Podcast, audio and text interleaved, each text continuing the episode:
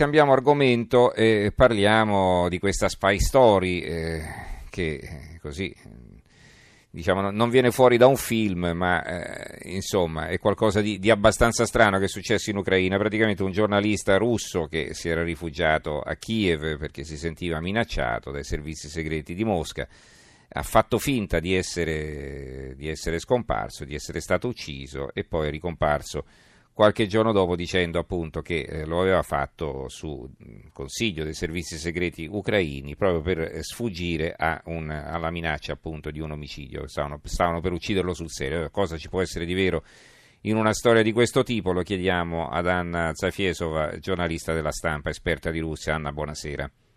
Buonasera.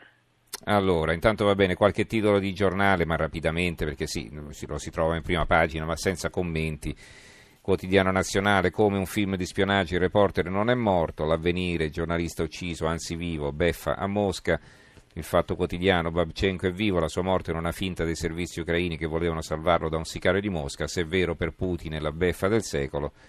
Il manifesto, il reporter russo morto, riappare vivo a Kiev. Ecco, c'erano più commenti ieri eh, sulla sua morte, sul fatto che Putin ha continuato ad ammazzare gli oppositori, come diceva qualche giornale e oggi però eh, c'è poco da dire perché vivo, quindi va bene. Allora Anna, che cosa ci puoi raccontare su questa vicenda?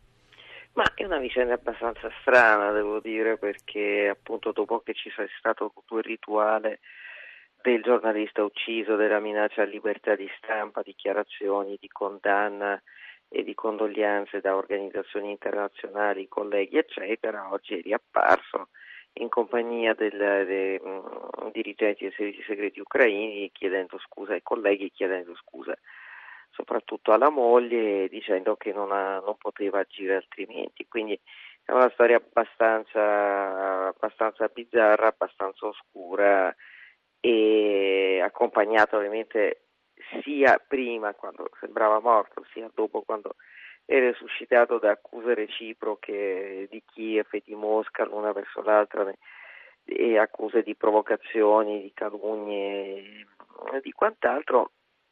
Dopodiché c'è una buona notizia che Arkady Babchenko è vivo. Eh, la...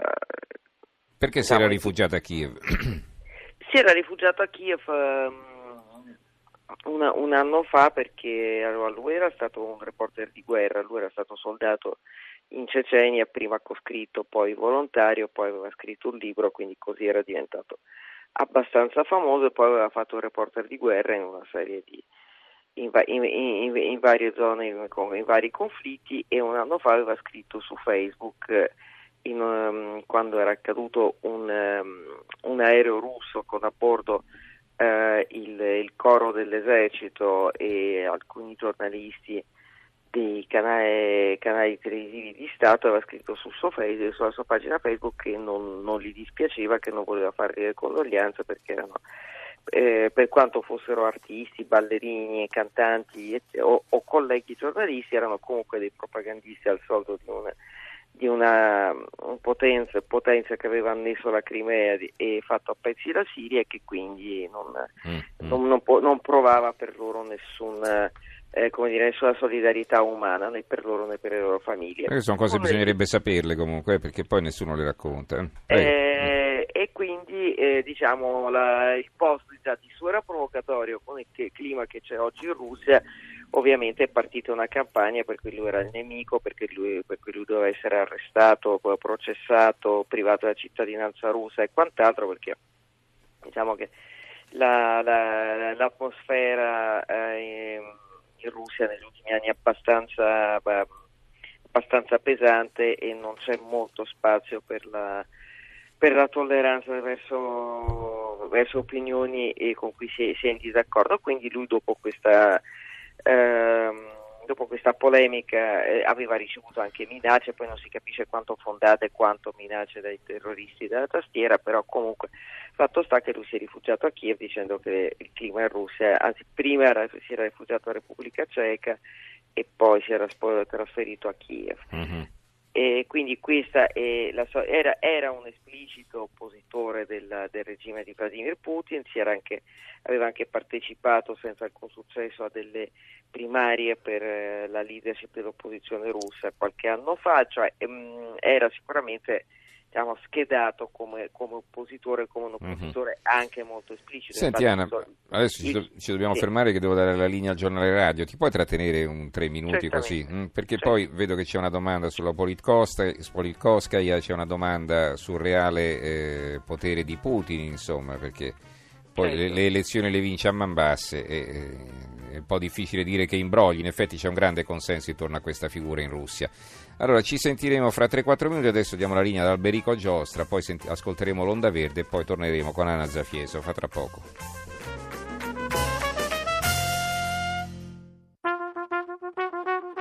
Tra poco in edicola.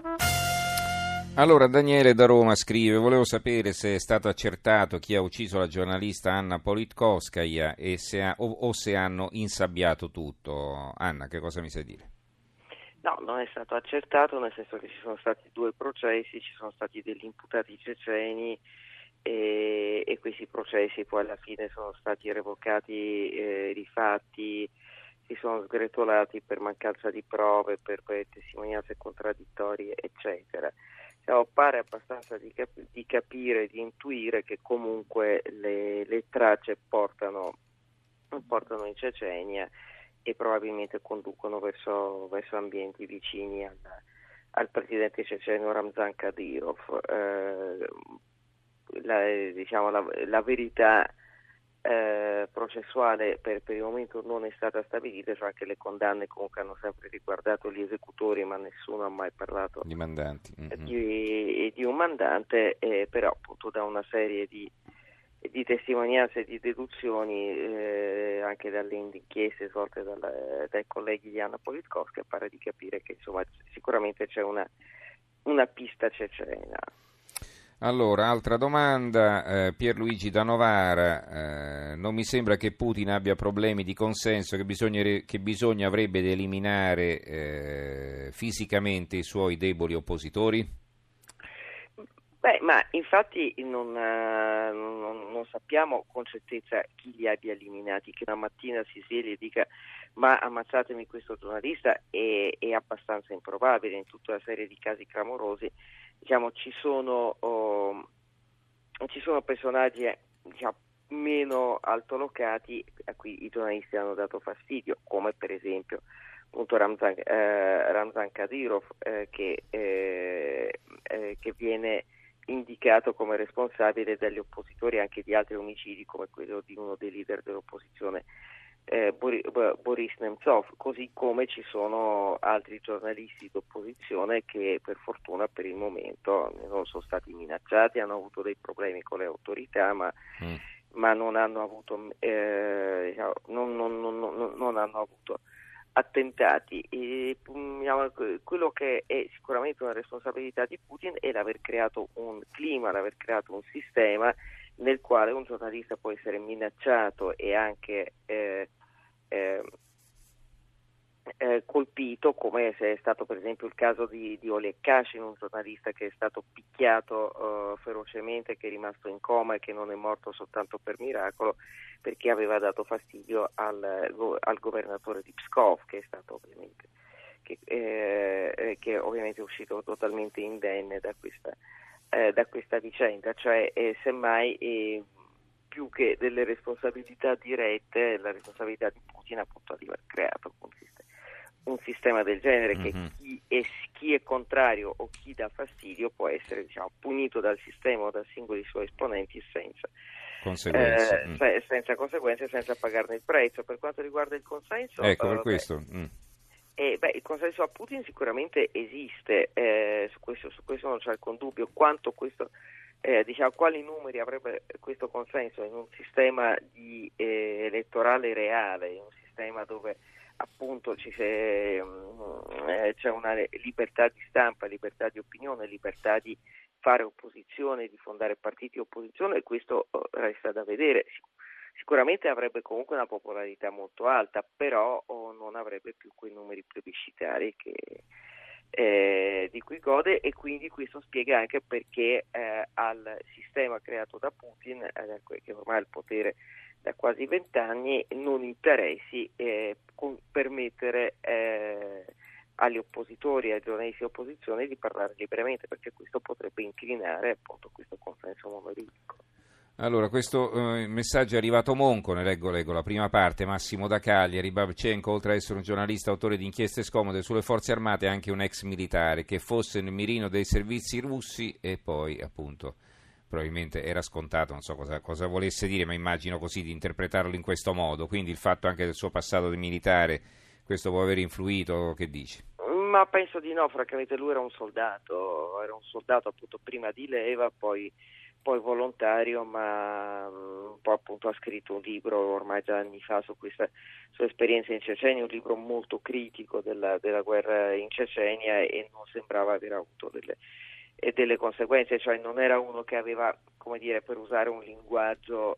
Uh, del, di, di, di, quelli, di, quegli ambienti lì aveva tradito la fratellanza del mm-hmm. militare. Quindi no, questo, questo franca, francamente non penso. Poi anche la, tutta la vicenda eh, di, di, di, quest'ultima vicenda accaduta a Kiev di questo finto omicidio francamente è, è è abbastanza, è abbastanza strana, vedremo nei prossimi giorni se ci saranno altre spiegazioni perché si è parlato di un'operazione dei servizi segreti per catturare un killer, mm. eh, questo killer per il momento non è stato né presentato ai media né... Sì, si dicono di averlo eh, preso ma non dicono chi è, né, lo hanno fatto né, vedere. Né, eh. chiamato per nome, poi ma... adesso pare che si tratti di un killer che addirittura aveva una lista di una trentina di bersagli russi e ucraini da uccidere, cioè francamente per il momento la storia sì, manco James Bond. Piuttosto, sì, piuttosto strana. Va bene, ringraziamo allora Anna Zafiesova, collega della stampa di Torino, esperta di Russia. Grazie Anna per essere stata con noi, buonanotte. Grazie a voi. Buonanotte.